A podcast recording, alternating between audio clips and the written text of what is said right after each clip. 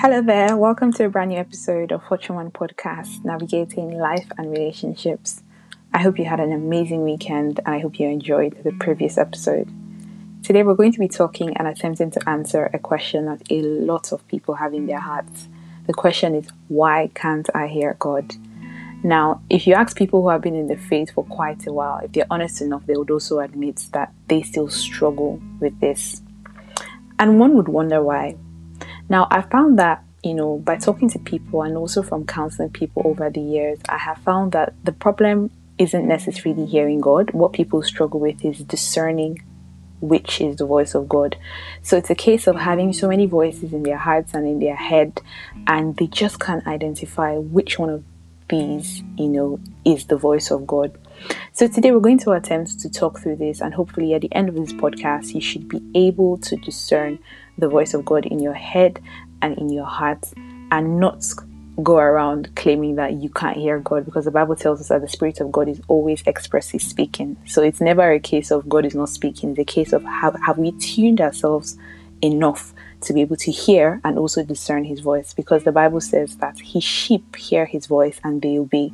So if you are the sheep, then you definitely must hear the voice, his voice, and you must also obey. So let's get right into it. So, we're going to shift the conversation from answering why can't I hear God to discerning the voice of God because essentially that is the root problem of not hearing God. Now, when we start talking about discernment, one of the first things that we must know is that discernment starts with knowledge. This is why I always encourage people, no matter who you are, as long as you call yourself a believer, I always encourage that we feast on the Word of God you cannot discern what you do not know. Now, God has had his has, has his will, he has his ways, he has his instructions, he has his precepts, his rules, his law in his word, which is the revealed word, which is the Bible. Okay, if we do not spend time with this Bible, if we do not spend time with this word, we wouldn't even know what is capable of coming from him. Now, I'll give you a very practical example a lot of us who grew up with parents, you know, you probably have gotten to a point where you don't have to be in the exact place as your mom or dad to be able to know that they are around that vicinity.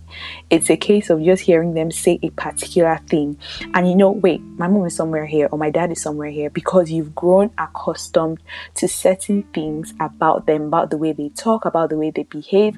At some point in my house growing up, I knew that whenever I heard a bangle, on the staircase, I knew that my sister was coming up because my sister had that trademark, you know, you just heard bangles. My mom had, you know, a way she used to move her feet. So I would hear like the tune of her slippers and I'll know straight away that mom is coming upstairs. My dad had a very slow pace coming and walking. So as soon as I heard that pace, I knew this was my dad. So these are things that I kind of grew identifying you know that this is this person this is that person. And because of the consistency because of the frequency of hearing it i got to know who was who. The same thing with god. Now if we don't you know spend time reading his word and developing that consistency and frequency with hearing and recognizing his voice there is a high tendency that we would not be able to discern his voice when the need arises. So it is extremely important that we spend time with the word of God, taking us back to Bible study. It's important that we spend time studying the word of God and getting to know, you know, what God says in his word because this would aid us in discerning his voice. God will never say anything in your heart that does not tally with his word. No, he's not a God of confusion. That's what our Bible tells us. Now, the second thing that you have to do in order to discern the voice of God is you must identify how God speaks to you. Now, God speaks to some people via dreams, via counsel from other people, from situations, from an audible voice for some people.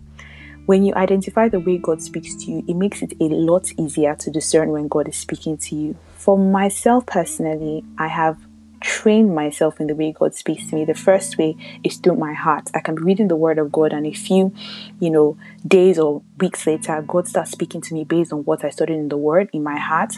Another way is through dreams as well.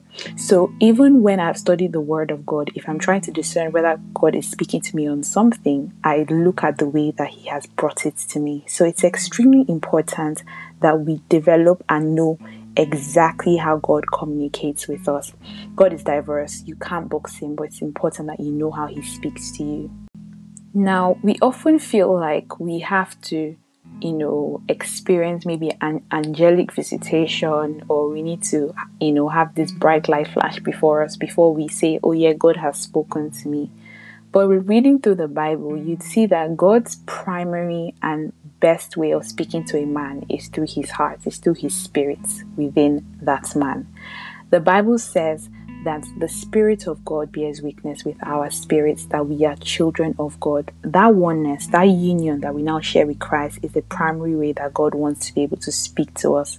Some people have even neglected allowing God to speak to them through maybe just the word or through their hearts or through um, you know the bible or through people or situations they want so badly to have that angelic visitation. They want so badly to have you know that out of the world experience before they say yes god has spoken to me. But i need to completely demystify that idea that that is god's you know way of speaking to a man. Okay god wants to be able to speak to your heart and you listen and you obey.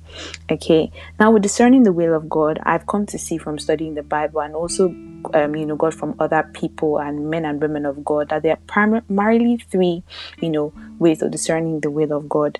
Now, you'd find that in the will of God, there's the written will, which is the Bible. There's the revealed will, which is what we call Rhema. Rhema is the direct revelation of God's word to a person. So you'd find that 10 people might listen to one man preaching the same thing, and 10 of them got 10 different things, which is what we call Rhema. So God is meeting each and every one of them directly in their own unique situations. That's what we called Rhema, call Rhema. And the final one is the non-moral will. So the non-moral will are essentially, you know, the will of God that don't really have a yes or no or right or wrong answer. For example, should I marry this person or that person? Should I go to work after school or should I do my master's? These are non moral wills. Now, how do we discern the will of God in these three things? The first one, with the written will, all you need to do is to read the Bible to know the written will of God. Spend time in Bible study. I can't overemphasize this.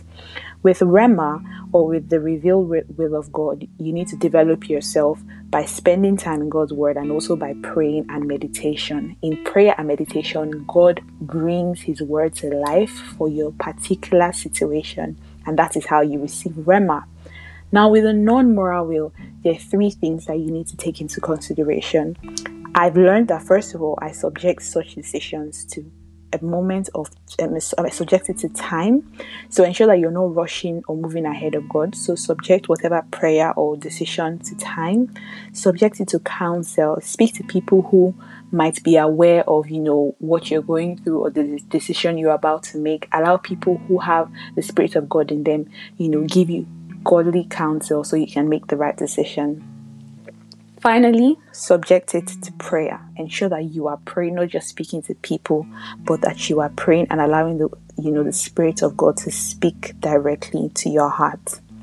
Now, the final thing I'm going to dwell on is talking about discerning between your mind and the voice of God. How do I know when it's God speaking to me and how do I know when it's my mind? I'll give you three things in order to judge these things, okay?